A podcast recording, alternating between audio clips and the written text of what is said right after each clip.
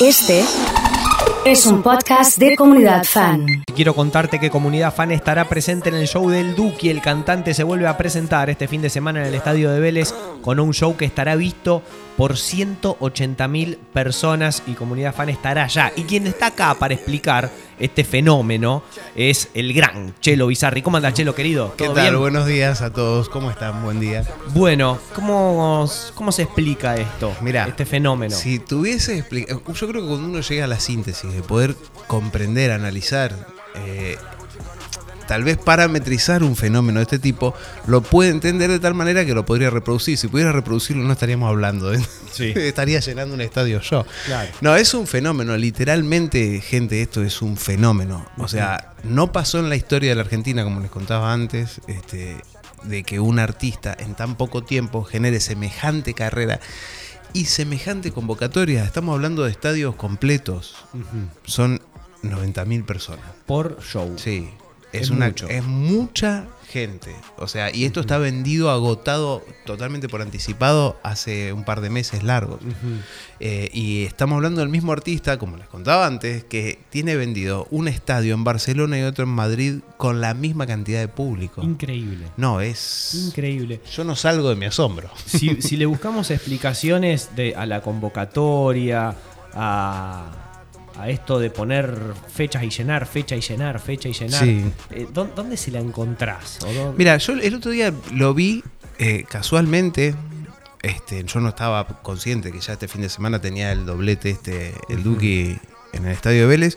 Y lo vi en una nota que ya tiene un tiempo atrás, donde le preguntaban a él, eh, vos, ¿qué pensás de todo esto? ¿Cómo, cómo, cómo sentís? que, ¿Cómo vivís? ¿Cómo transcurrís? ¿Cómo llegaste a todo esto? ¿A vos te sorprende? Y de alguna manera no dijo. Mira, Dijo, yo no tenía plan B.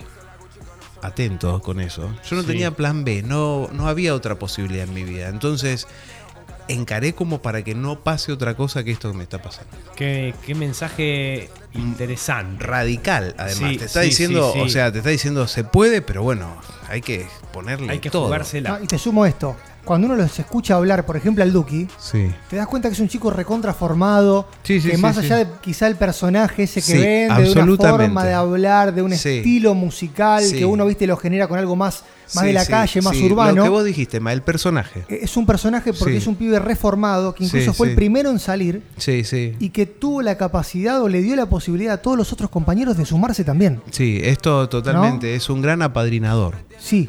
Eh, tiene- y es algo reconocido por todos sus Y compañeros. goza del respeto de los compañeros, Sí, que es lo más difícil muchas veces, ¿no? Sí, sí, convengamos que es un género que plantea de alguna manera mucha competitividad y, a ver, desde la letra, esta cosa de, de- de la riña, ¿sí? Está siempre presente. Y muchos, muchos artistas, no es el caso del Duque, al menos tampoco estoy tan empapado del tema, pero digo, al menos lo que tengo visto es esto. No es un artista que lleve a, a la- al ring, digamos, a otros artistas, ni él está de punta con nadie. Está en su Al foco. contrario, estos pibes unen. Fíjate Sí, que son sí. todas canciones juntos. Sí, sí, sí, sí. En ese sentido está.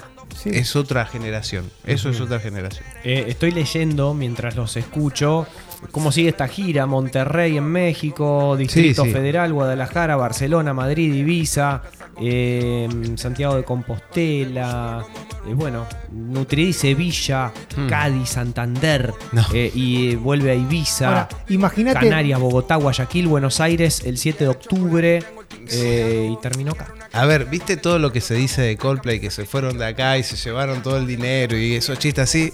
El Duki se lo está trayendo de vuelta. disculpe. sí. Sí, lo está recuperando. Y allá vale, olvídate. allá vale un poquito más. Estaba Sí. pensando, eh, poniéndonos en, en perspectiva del tiempo, imagínate si todas esas bandas que nosotros consideramos grandes de los 90, Sí. de los 80 se hubieran Sí. unido Sí, hubiese como sido se unieron historia. estos pibes. Sí, es otra historia. y Hubiera esto es sido algo. una y bomba. Es, es un. A ver, hay.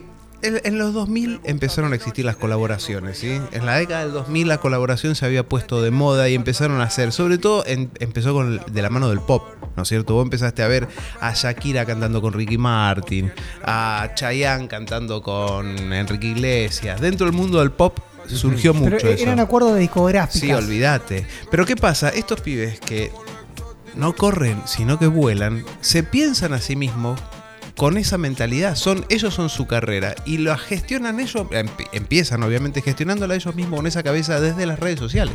¿Entendés? Porque son una carrera que tiene una pata muy fuerte en redes sociales. Se inventa el artista, nace el artista, se crece, se desarrolla entre redes sociales. Cuando explota, empiezan a trabajar. Y la velocidad es tan exponencial, a diferencia de otra época, gracias a las redes sociales, que muchos de ellos son absolutamente independientes. Claro. ¿sí? Son ellos los que negocian las pautas con discográfica, es otra realidad, ¿viste? Sí. No hablemos de casos específicos. Yo creo que, a ver, esto mismo que decía antes con respecto a la riña, y la rivalidad, es algo que se plantea desde un personaje, como dijiste vos, Emma. Son todos personajes, ¿sí? Que adoptan cada Sí. uno, desde el lenguaje, desde cómo lo hablo, de cómo lo digo, cómo lo planteo. Pero es algo que tiene una comercialidad enorme, que la vieron, que hay que verla, ¿sí? Sí. Y dieron justo con la edad, con el momento, con todo, y bueno, ahí están los resultados a la vista. ¿no? Y la sensación también que me da a mí es del el concepto de, de ser globales desde un inicio. Sí, absolutamente. Eh, Charlie, Fito, Spinetta escribían desde su corazón lo que sentían en la, en Sí, la sí, esquina. sí, sí, ¿no? es otra realidad. Y sí. acá hay un concepto de, che, vamos a llegar desde Sí. el inicio Sí. globalmente a todo el mundo. Sí, absolutamente. Los chicos tienen una visión empresarial en ese sentido, en cuanto a proyección,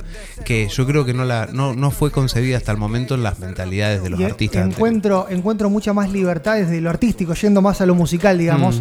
Con el recurso del autotune, con recursos Mm. Con lo que sea, sí, no tienen dicen, no, los prejuicio". usamos y chau. El Duque dijo lindo". esto. Sí. El Duque dijo sin un pelo en la lengua. Claro que usó el autotune, por supuesto. ¿Y ¿Pero qué problema hay? Escúchame, vos no afinás la guitarra.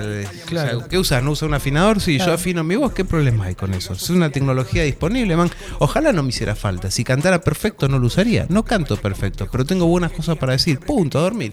Al que no le gusta. Claro, claro. ¿Qué le voy a decir? está yo si bien. tengo que discutir con un pibe y me dice eso, le digo, man, tenés razón, chao, gracias. Claro. Ganaste. Y sí, Ya está. Sí, sí, Después sí. prejuicios, ah, tenemos todos. Para hacer dulce de leche hacemos Claro. prejuicios, somos todos buenos. Ahora empezó a circular.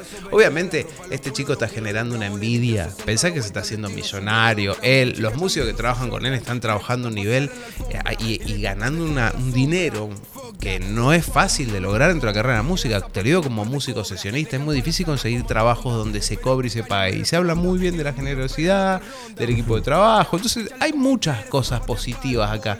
Y leía eso, surgió un- una foto de- del queridísimo y admiradísimo Luis Alberto Spinetta con, con una frase abajo que decía, este, se ve que lo agarraron cruzado en algún momento de su vida. En el fondo siempre en esos memes y esos, esos textos yo me pregunto, ¿y lo dijo él?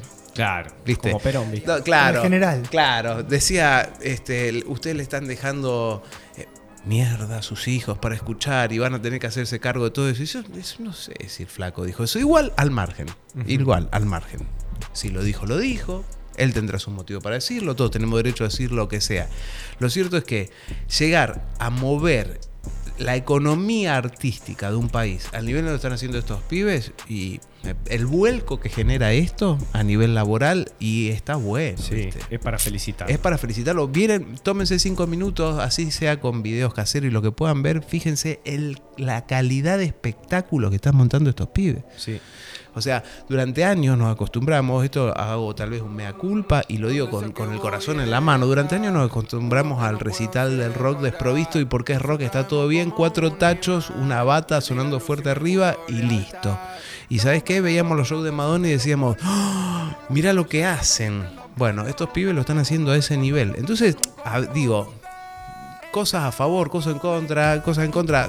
Por algo tiene todo este, este, este visto bueno del Sí, público, ¿no es sí, cierto? sí. Hay cosas que te gustan más, menos. Recién estamos hablando de lo que me gusta a mí el jazz y las disquerías de jazz. y- Pero ante Todo estos bien, fenómenos, claro. rendirse y Claro. analizarlos. Claro, y con respeto también, porque es- es fácil golpear a lo nuevo, ¿viste? Claro. Es fácil, sí, sí. pero mira, no, no le vamos a pegar. Antes, pero esto como me hace acordar a un amigo que lo criticaba a Messi y trabajaba con el padre en un emprendimiento. Y yo le decía, man, estás criticando al número uno del mundo. Claro. Yo te quiero, soy mi hermano, soy mi amigo, pero ¿cómo va a criticar a Messi? Ah, bueno.